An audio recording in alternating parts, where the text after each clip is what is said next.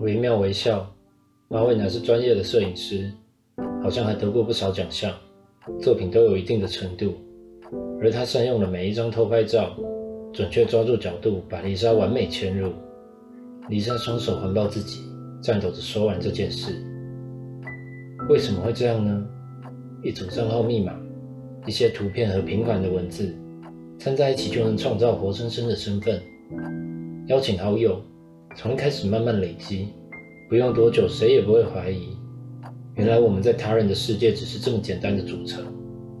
说不定对自我本身也是。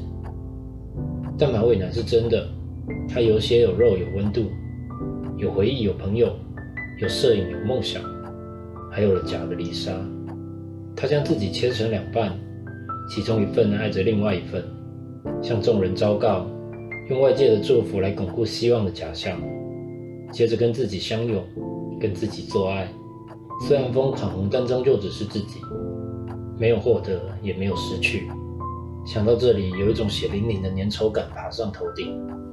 夜非常深了，我躺在床上望着天花板，盯久了那慢慢融化晕开，好像有什么就要从后面冲出来。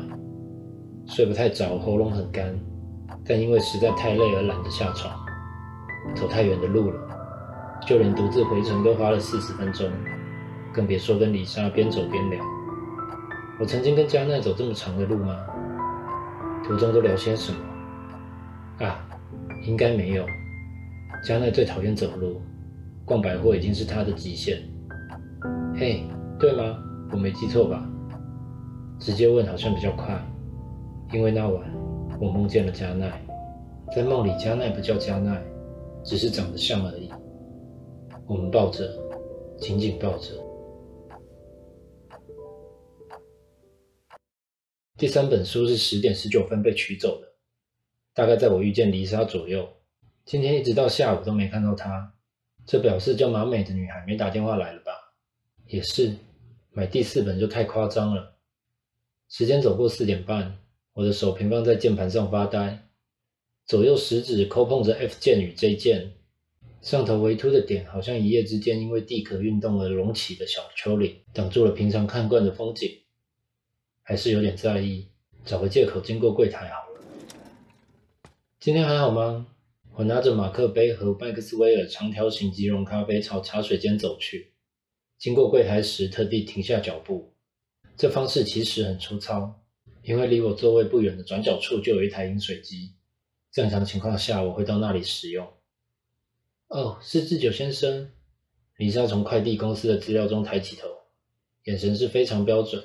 上班模式的专注，还好，忙碌程度在平均值以下，所以才有空做一些预备性的处理。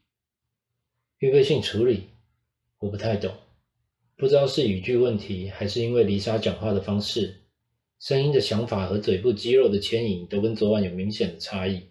那进到我耳朵以后，变得极为陌生。例如，我现在正在整理各家快递不同情形下的价格差异。以便一旦需要就能立即精确地选出最划算的公司。丽莎语气中吐露着这种事很平常的感觉，就像天迟早会下雨一样的自然。我觉得挺多余的，不过这倒是直接让我感受到丽莎不忙的程度。但她似乎误会我的意思了。我是指被跟踪的事。哦，关于这个今天还没有勇气验证，所以早上搭了计程车。丽莎继续面对资料的绘制表格，好像在说给桌面听一样，嘟哝着。昨天比平常要晚睡，上计程车很快就睡着了。虽然半梦半醒之间好像还是有听见快门声，但因为分不清楚，也就无法继续想下去。应该是你太在意了吧，志久先生。丽莎将桌上散乱的纸整理好，目光转向我这边。昨天晚上很感谢。没有遇到志久先生的话，我真不知道该怎么办。突然向你抱怨奇怪的事，我很抱歉，希望没有造成志久先生的困扰才好。可以的话，也请志久先生把他忘了吧。就像刚刚说的，我的个性是会进行预备性处理的。我想事情应该不会朝糟糕的方向发展，请志久先生放心。嗯，我明白了。就实际面来说，我也没办法帮上什么。我假装突然想起，不知道演技怎么样。对了，那个叫马美的女孩还有说什么吗？谁？马美小姐，一直买我的书的女孩。我用手遮在嘴边，凑近丽莎，担心被其他同事听见。嗯，没有哦。丽莎看着右上方的空气，思考了一下。一整天电话都是我接的，所以应该不会记错。马美小姐今天没打来，她还没去取货吗？不，已经拿了。系统显示在昨天晚上。那智久先生有什么事吗？如果马美小姐再打来，我可以替你通知。不，不用了，没什么。总之，书是顺利送到马美小姐手中，智久先生可以放心了。嗯，是啊。看吧，根本不需要特地询问，连买三本同样的书的理由都想不透，哪有心力管到第四本书呢？回到座位，我看着漆黑的桌布，又映出剪影般的脸。手里还拿着那包未拆封的麦克斯韦尔长条形即溶咖啡。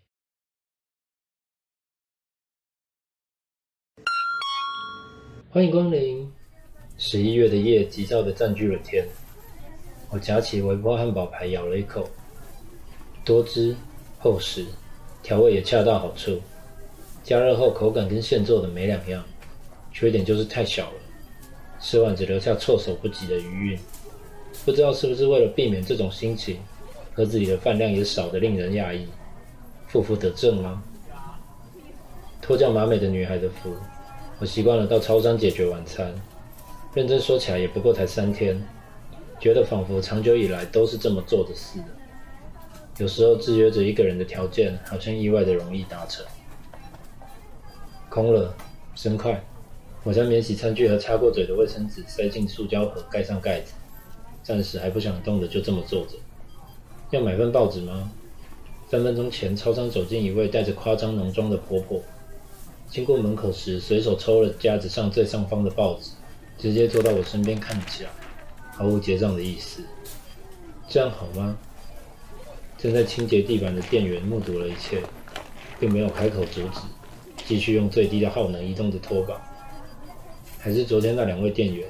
这几天好像都是他们。是特别要求安排的吗？还是超商的班表本来就是这么回事？我边想边瞥向婆婆手上摊开的报纸，头版用粗到不行的黑字印着“企业老板最忧心，台湾年轻人严重缺乏国际观”的字样，句尾还画上了几个惊叹号。真是够了！到底国际观本身在一个人的生命里代表什么意义？要保持着多大的量才叫做足够呢？那是一种光一样的引导吗？还是只不过像碰见十字的螺丝，要知道选择使用十字的棋子这种程度的东西罢了？三天来第一次买了饮料，从冰柜取出十块钱的麦香绿茶，桃色包装，光用看着就能抚摸到风的触感。记得以前还有一款深绿色的样式，味道叫甜腻，不知不觉那也掉进时代的夹缝了。找不到理由继续留在这。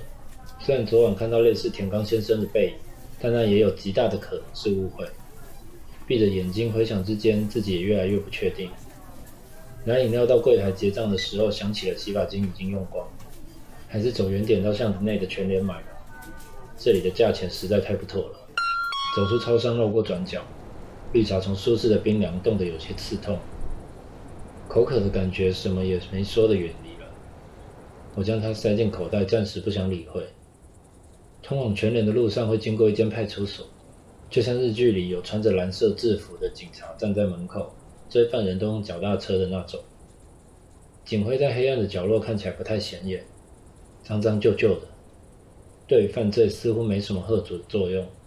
倒是布告栏的讯息吸引了我，上头的日光灯管应该才刚换过，亮得像长条形的星星。板子上贴着两张寻人启事，由碳粉组合的脸部特写稍显模糊，看起来是从当事人的生活照截取切割，然后大量印制成黑白的复制品。年纪较大的是昨天菜鸟和吃肥秃头到超商调查的那位男大生，好像到现在还没找到的样子。虽然照我的意见是不用担心，但我想对他的父母而言，怎么说都没有用。或许这海报还是父母要求警方必须张贴的，也不一定。不，说不定还是男大生的父母亲手制作的呢。另一位是女高中生，长发到肩膀左右，留着水平的妹妹头，发色看不出来，但就是随处可见的标准高中女孩。只要在放学时间走到大马路上，一分钟内起码可以看到二十几个相同打扮的女学生聊着天走过斑马线，上面写着失踪超过二十四小时，不清楚他们怎么计算的。从该回家而没回家的时间吗？还是过了某天的午夜零时零分就开始了？总之，如果是高中生失踪的话，的确比较麻烦。他们活得还不够久，身上的东西还不够多，对于生与死的界限还很模糊。还无法明确捕捉存在和消失实际上的差别。最重要的是，他们没有太多用来思考的时间。加上女孩子，简直就是把世界上所有不安定的因素全部丢进果汁机打炸出来的危险精华体，比潘朵拉的盒子还要潘朵拉的年纪。多看了照片两眼，如果碰巧也许帮得上忙，却在距离派出所不到十公尺的全联门前发现，原来高估自己的记忆力是什么感觉。自动门尚未完全开启，就听到里头剧烈的吵闹声。一位老人手里握着一瓶矿泉水，在结账区的走道对着收银员大骂。台面上摆了两袋低筋面粉和一大罐草莓果酱。不和谐的是，店里好像一个人也没有。收银员是一位四十几岁、面貌端正的大妈，她一脸无奈挡在老人面前，手上还夹了张纸条。大妈试图安抚老人。但每次刚要开口，就被老人后发先至堵住了嘴。不过差个五块钱，下次再给也不行。地址也写给你了，就住在这附近而已。不信的话，你跟我回去嘛。你跟我回去，我马上就拿给你。老人边说边夸张的比划，涨红的额头浮起血管的形状。老先生，不好意思，我说了很多次，不是地址的问题。如果您家真的很近，是否可以请你回去拿钱再过来？我们开到十点。时间上还很充裕，大妈正要将老人购买的面粉和果酱放入塑胶袋中予以保留，却被老人大声喝止：“你要干什么？”老人做事要攻击大妈的手：“我不够钱的是这罐水哦，其他这些东西我还付得起。”老人怒瞪了大妈几秒后，态度突然软化：“拜托啦，我就很渴嘛，等一下还要做生意，要忙到好晚好晚耶，能不能行行好？”请不要这样，这是牵扯到打烊后的关账问题，而且公司也明令禁止我们替客人出钱，我很为难。好啦，你会这样啊？老人不等大妈讲完，手中的矿泉水瓶已经被他揉捏的扭曲变形。这时，老人注意到愣在门口的我，嘴边的皱纹在又长又厚的白胡子底下，像活的生物般朝两颊爬去。你等着，马上就有钱了。嘿，年轻人。老人握着水朝我走来，防盗门架瞬间响起刺耳的尖锐。老人一样顾我的走了过来，又见面了。你是我的朋友，本来就不多，这样年纪的更是一个也没有，这点我很肯定。不熏啊，不熏！老人带着一副我理所当然要知道的表情，指着自己火箭般细长的脖子，底下的胡子就像发射升空时不断涌出的浓烟。谁？谁是不勋？你？我一点也想不起来了。现在年轻人真是不管啦，反正你还欠我四十五块。那天都说已经做五十个了，哪有人说买五个就真的买五个？那么晚了，你是要我卖给谁？最后害我一个人全部吃掉。虽然很好吃啦，可是你钱总是要付啊。乖，快还我四十五块。简短的几句，我终于知道老人是谁——内脏鸡蛋糕的老板。原来他叫布勋啊！说买五个当然只买五个啊！老爷爷，你有事吗？布勋先生还没开口，大妈出现在他身后，像在非常饥饿时发现柜子里的泡面般看着我。先生，你认识他太好了，可以请你替他付清剩余的五块钱吗？因为他拿了面粉和果酱之后，已经没有足够的钱买水，却坚持自己非常口渴，需要这瓶水。怎么说就是不肯回家拿钱。事情就是这样啦。布逊先生将水举在我面前晃了晃，快还钱！谁欠你钱了？我一把抢过了水，交还给大妈。抱歉，我不认识他。你、你、你们怎么可以这样？布逊先生可怜的望着我，像一位狡猾老练的演员，将脸上的肌肉和线条分毫不差的排列在最恰当的位置。如勺子般挖出我心中的愧疚。我从口袋拿出刚买的、越来越没打算喝的麦香绿茶，因为我没有欠钱，所以休想用这个当理由。如果布勋先生真的口很渴的话，这饮料可以给。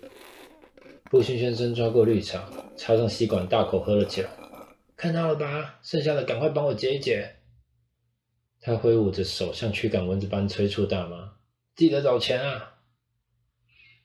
对于接下来的发展不感兴趣，我径自走进卖场。将自己藏在层层叠叠的商品架后，就会有某段时间顺利被打上据点，开始了新的流逝。没想到，当我拿着洗发精，将早开的零钱和发票塞进裤子口袋，走出卖场，才发现时间还是脏的，始终没有替换过。布勋先生站在门口，用力吸完最后一口绿茶，连空气都被抽出，直到整个瓶身变成干瘪的状态，然后再次扯起嘴角对我微笑。年轻人多谢，不然我请你吃鸡蛋糕当做回礼。